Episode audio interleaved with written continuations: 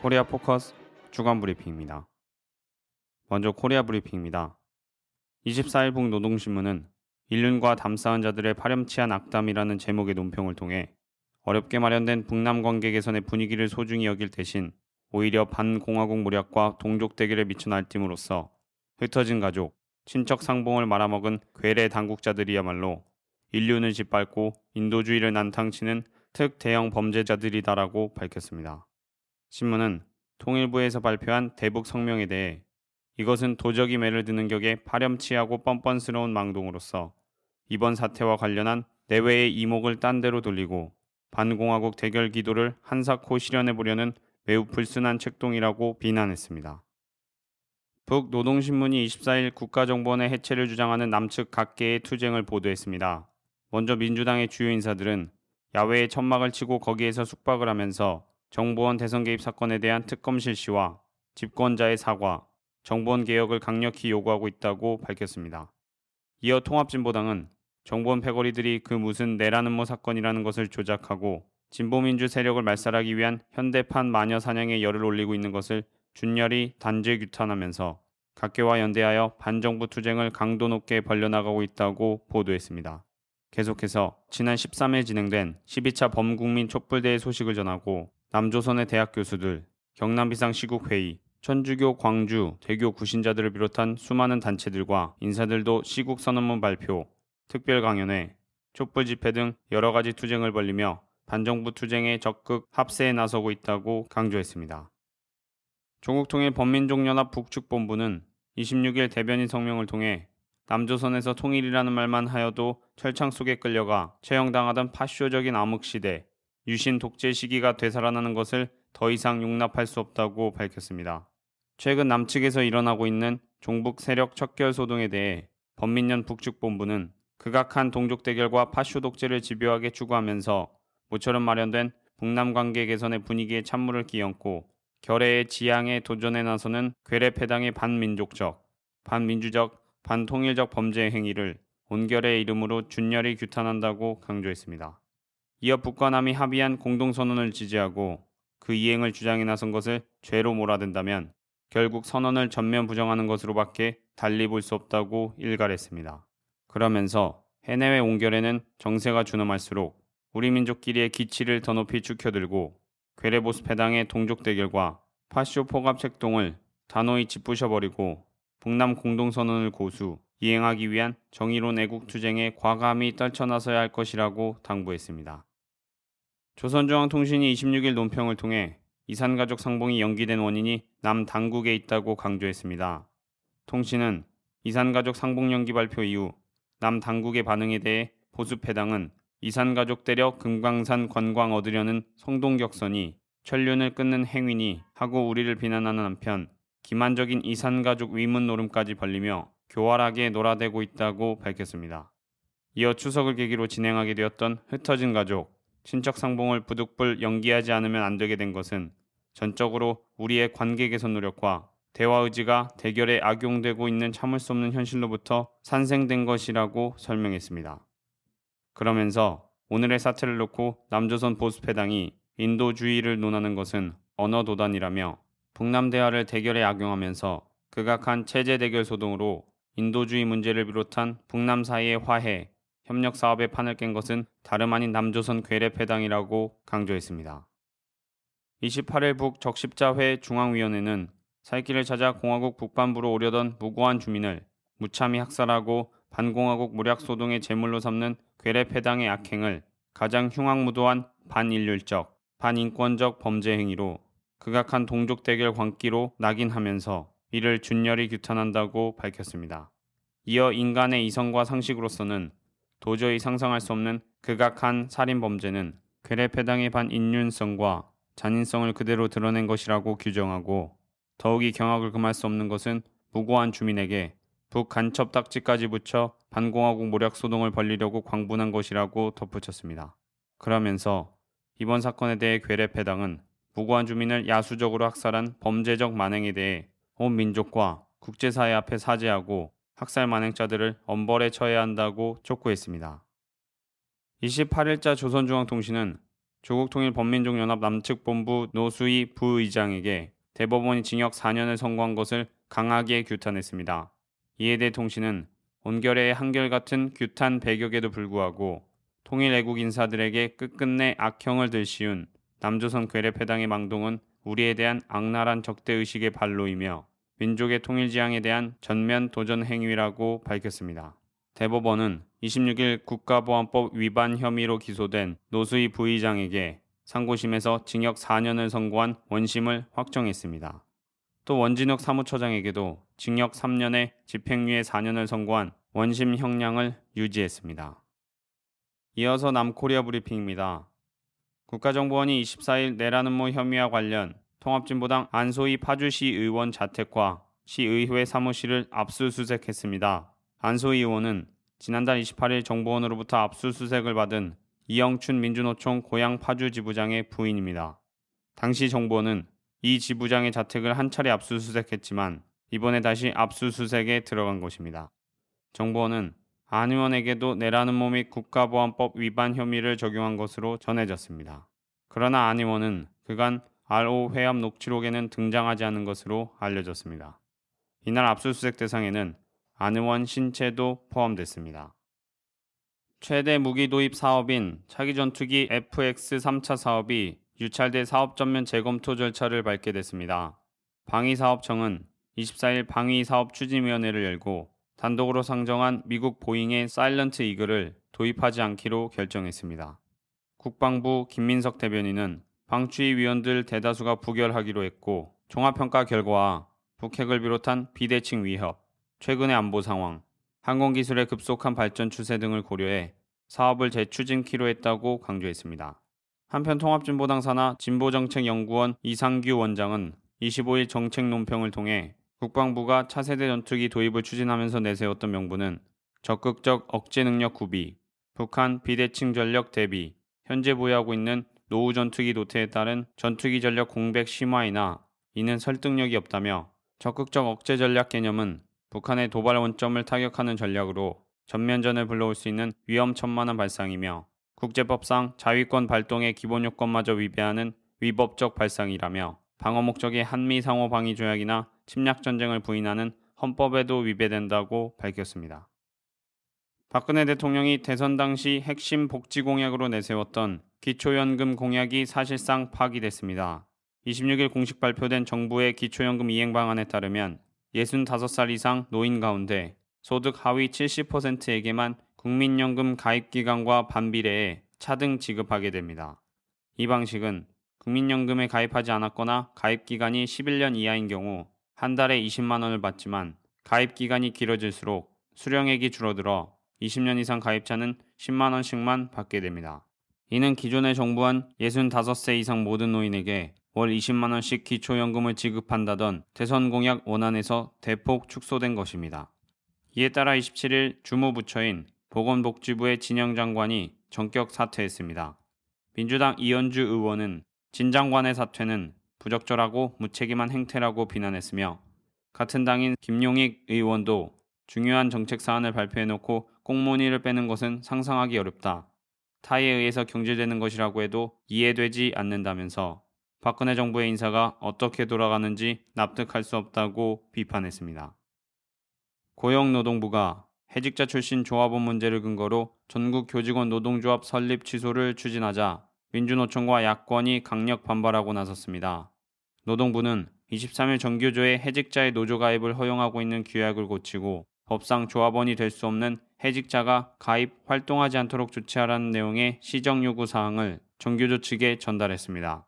정교조는 24일 오전 11시 서울 영등포구 정교조 사무실에서 기자회견을 열고 해고자의 조합원 인정 여부는 정부가 간섭할 일이 아니다라며 노동조합이 자주적으로 결정할 사안이라고 반박했습니다.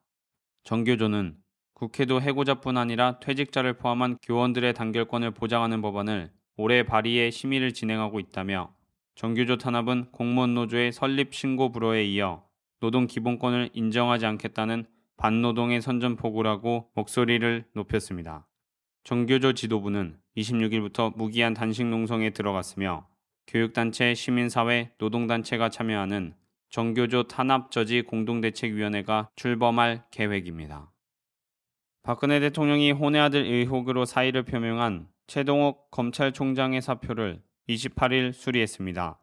법무부가 예정에도 없는 발표를 통해 부실한 진상조사 결과를 내놓고 이를 근거로 사표 수리를 제안한 것은 이번 사건을 서둘러 봉합하려는 의도라는 분석입니다. 서울대 한인섭 법대 교수는 법무부 발표 보니 최동욱 총장이 무의혹임을 확신케 해준다. 카페 출입, 사무실 방문, 여인 잠적 사실의 세 가지는 전혀 증거 가치도 없고 논리적 연결점도 전무하다. 양육비 몰래 지급 같은 금전 거래도 없다고 지적했습니다.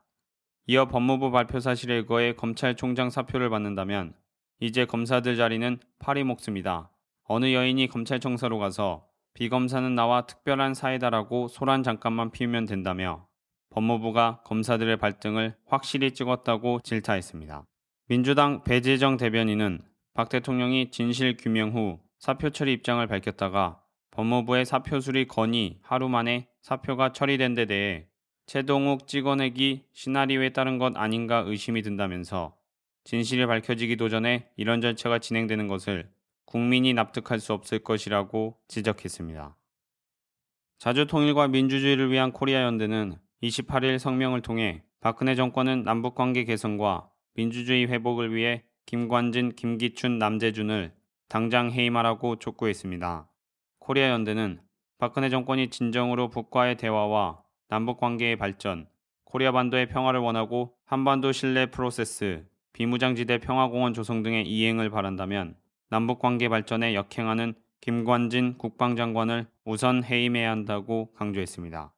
이어 이른바 내란 음모 사건 조작과 최동욱 총장 사임 공작 등으로 반북 이데올로기를 고취시키고 유신 독재로의 회기를 꾀하는 남재준 정보원장, 김기춘 비서실장도 즉시 해임하여야 한다고 밝혔습니다.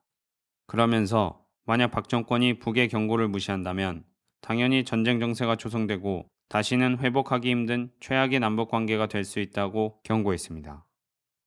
28일 오후 서울 청계광장에서 국정원 정치공작 대선 개입 규탄 제13차 범국민 촛불대회가 열렸습니다. 280여 시민사회단체를 포함한 시민 5천여 명은 국정원 사건 진상규명과 관련자 처벌, 국정원 해체, 박근혜 대통령의 해임 등을 촉구했습니다. 촛불대회에 참가한 김민규 전남대 총학생회장은 전남대에서 진행된 학생총투표에서 국정원 선거 개입 사건에 대해 특검을 실시해야 한다는 의견에 찬성 91.5%, 박근혜 대통령이 책임져야 한다는 의견에 82.5%의 찬성률이 나왔다고 밝혔습니다. 또 참여연대 안진걸 협동사무처장은 경제민주화, 쌍용차 국정조사, 복지국가, 공공부문 민영화 반대, 반값 등록금, 기초노령연금 20만원, 공무원 노조 합법화, 전월세 상한제 등 박근혜 대통령이 파기한 공약이 너무 많아 다 외울 수도 없다며 국민들은 국정원 선거 개입에도 분노하지만 대통령과 정부가 저지른 공약 파기 거짓말에 분노하고 절망하고 있다고 주장했습니다. 이날 촛불대회에는 통합진보당 이정희 대표, 김재현 의원, 민주당 김광진 의원 등 정치인들과 백기환 통일문제연구소장이 참석해 시민들의 환영을 받았습니다. 끝으로 국제브리핑입니다. 미국의 국가안보 핵심 고위 당국자가 그동안의 관례를 깨고 북코리아는 이미 핵을 보유하고 있다며 사실상 핵보유국으로 인정한 발언을 했습니다. 백악관 공동취재단에 따르면 23일 벤 로즈 국가안보회의 부보좌관은 이날 유엔 총회에 참석하는 버락 오바마 대통령을 수행해 뉴욕으로 가는 대통령 전용기에서 가진 기자 간담회에서 이스라엘 베냐민 네타냐후 총리가 이란을 북코리아와 비교했는데 적절하다고 보느냐는 질문을 받은 데 대해 로즈 부보좌관은 그 비교는 단순히 이들 두 국가가 국제 비확산 규범을 지키지 않는다는 의미라며 실제로는 북은 이미 핵무기를 가지고 있다. 북은 핵무기를 획득했고 2006년 초 시험도 했다. 그러나 이란은 핵무기를 아직 보유하지 못하고 있다고 설명했습니다. 그러면서 그는 이것이 바로 이란이 핵무기를 갖지 못하게 막는 조치를 취할 필요가 있는 중요한 이유라며 북처럼 이미 문턱을 넘은 국가의 비핵화를 추진해야 하는 것과 같은 상황에 놓지 않으려는 것이라고 부연했습니다. 이어 북은 핵 개발의 다른 단계에 있다. 이미 핵무기 실험을 했다며 어쨌거나 이들 국가가 핵무기를 추구함으로써 세계 안보를 불안하게 하지 않도록 국제사회가 비확산 규범을 강화할 필요가 있다고 덧붙였습니다. 북 이용호 외무성부상과 미국의 코리아 반도 전문가들이 참석하는 비공식 세미나가 지난 25일부터 이틀간 독일 베를린에서 열렸다고 미국의 소리방송이 27일 보도했습니다. 이번 세미나의 북은 6자회담 수석대표인 이 부상과 차석대표인 최선희 외무성 부국장, 장일훈 주 유엔 대표 부차석 대사 등 대미 협상 담당자들이 총 출동했습니다. 미국은 스티븐 보즈워스 전 국무부 대북정책특별대표, 로버트 갈루치 전 국무부 차관보, 밥 칼린 조엘 위트 전 국무부 북코리아 담당관 등이 참석했습니다.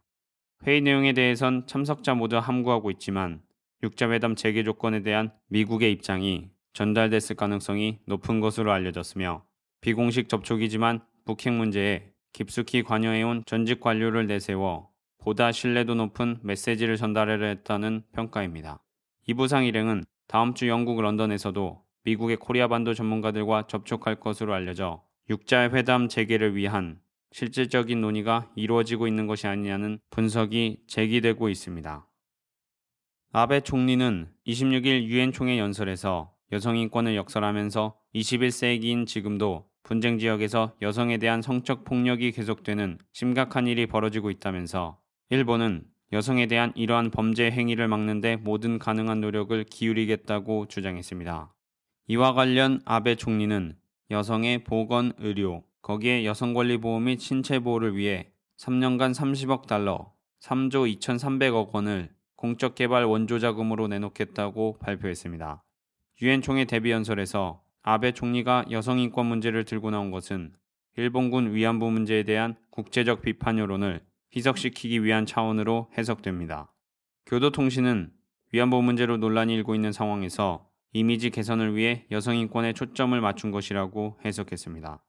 그러나 일본 정부가 대표적인 전시 여성 성폭력 사례로 꼽히는 2차 대전 당시 일본군 위안부 문제를 외면하고 있는 상황에서 분쟁 지역에서의 여성에 대한 성범죄를 막고 여성 인권을 위해 노력하겠다는 아베 총리의 발언은 진정성이 전혀 없는 궤변에 불과하다는 비판이 거세질 것으로 보입니다.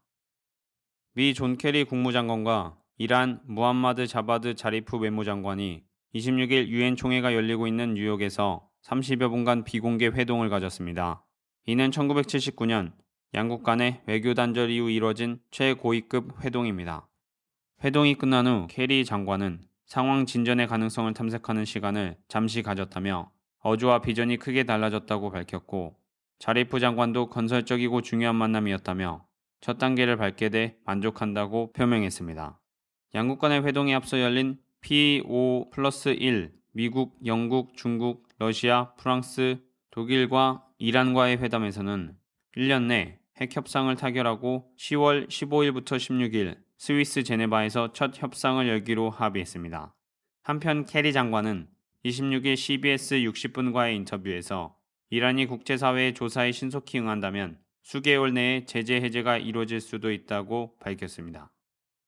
마무드 아빠스 팔레스타인 자치정부 수반이 팔레스타인 자치정부는 최근에 재개된 평화협상을 반드시 성공시키겠다며 9개월 내에 이스라엘과의 평화협상을 타결하겠다고 밝혔습니다.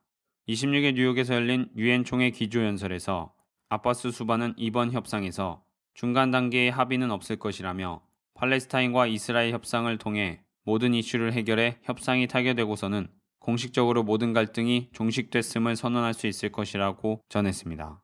계속해서 지금 우리에게 필요한 것은 무력을 사용하겠다는 생각을 버리고 다른 사람의 권리를 존중하며 동등한 입장에서 협상해 평화를 실현하는 것이라며 내가 원하는 것은 오직 평화라고 말하고 이번 세대는 우리의 아이들에게 팔레스타인 독립국가라는 깃발을 물려줘야 한다고 표명했습니다. 한편 이스라엘의 정착촌 건설에 대해서는 국제사회는 평화협상을 깰 수 있는 어떤 행위에 대해서도 규탄해야 한다며 나는 이 자리에서 팔레스타인 영토, 특히 예루살렘에서 자행되는 정착촌 공사에 대해 말하겠다고 밝혔습니다. 유엔은 이번 총회에서 국가 정상들이 앉는 의자를 아빠스 수반에게 제공했습니다. 현지 시각 22일 치러진 독일 총선에서 앙겔라 메르켈 총리가 이끄는 집권 기독민주당, 기독사회당 연합이 과반 의석에 육박하는 압승을 거뒀습니다. 이로써 2005년 독일 최초의 여성 총리가 됐던 메르켈 총리는 3선 연임이 확정됐습니다. 이번 선거에서 보수 성향의 기민당은 바이에른주를 기반으로 기독사회당과 함께 41.5%의 득표율을 올려 하원 전체 630석 가운데 311석을 확보했습니다. 중도 좌파 성향의 사회민주당은 25.7%의 득표율로 지난 총선보다 46석이 늘어난 192석을 차지해 원내 제2당의 지위를 유지했습니다. 옛 동독 집권당인 사회주의 통일당의 뿌리를 둔 좌파당이 8.6%의 득표율로 64석을, 녹색당이 8.4%의 득표율로 63석을 차지했습니다. 반면 기민기사당 주도의 연립정부에 참여해온 중도우파 성향의 자유민주당은 득표율이 4.8%에 그쳐 한 석도 얻지 못했습니다. 이번 총선의 변수로 떠오른 반유로화 정당인 독일을 위한 대안은 4.7%를 득표한 것으로 집계돼 원내 의석 배정 기준을 넘지 못했습니다. 메르켈 총리는 23일 기자회견에서 우리는 3인당과의 협상에 열려있고 이미 3인당 당수와 접촉을 시작했다고 밝혀 3인당과의 연정을 1순위에 두고 있음을 내비쳤습니다.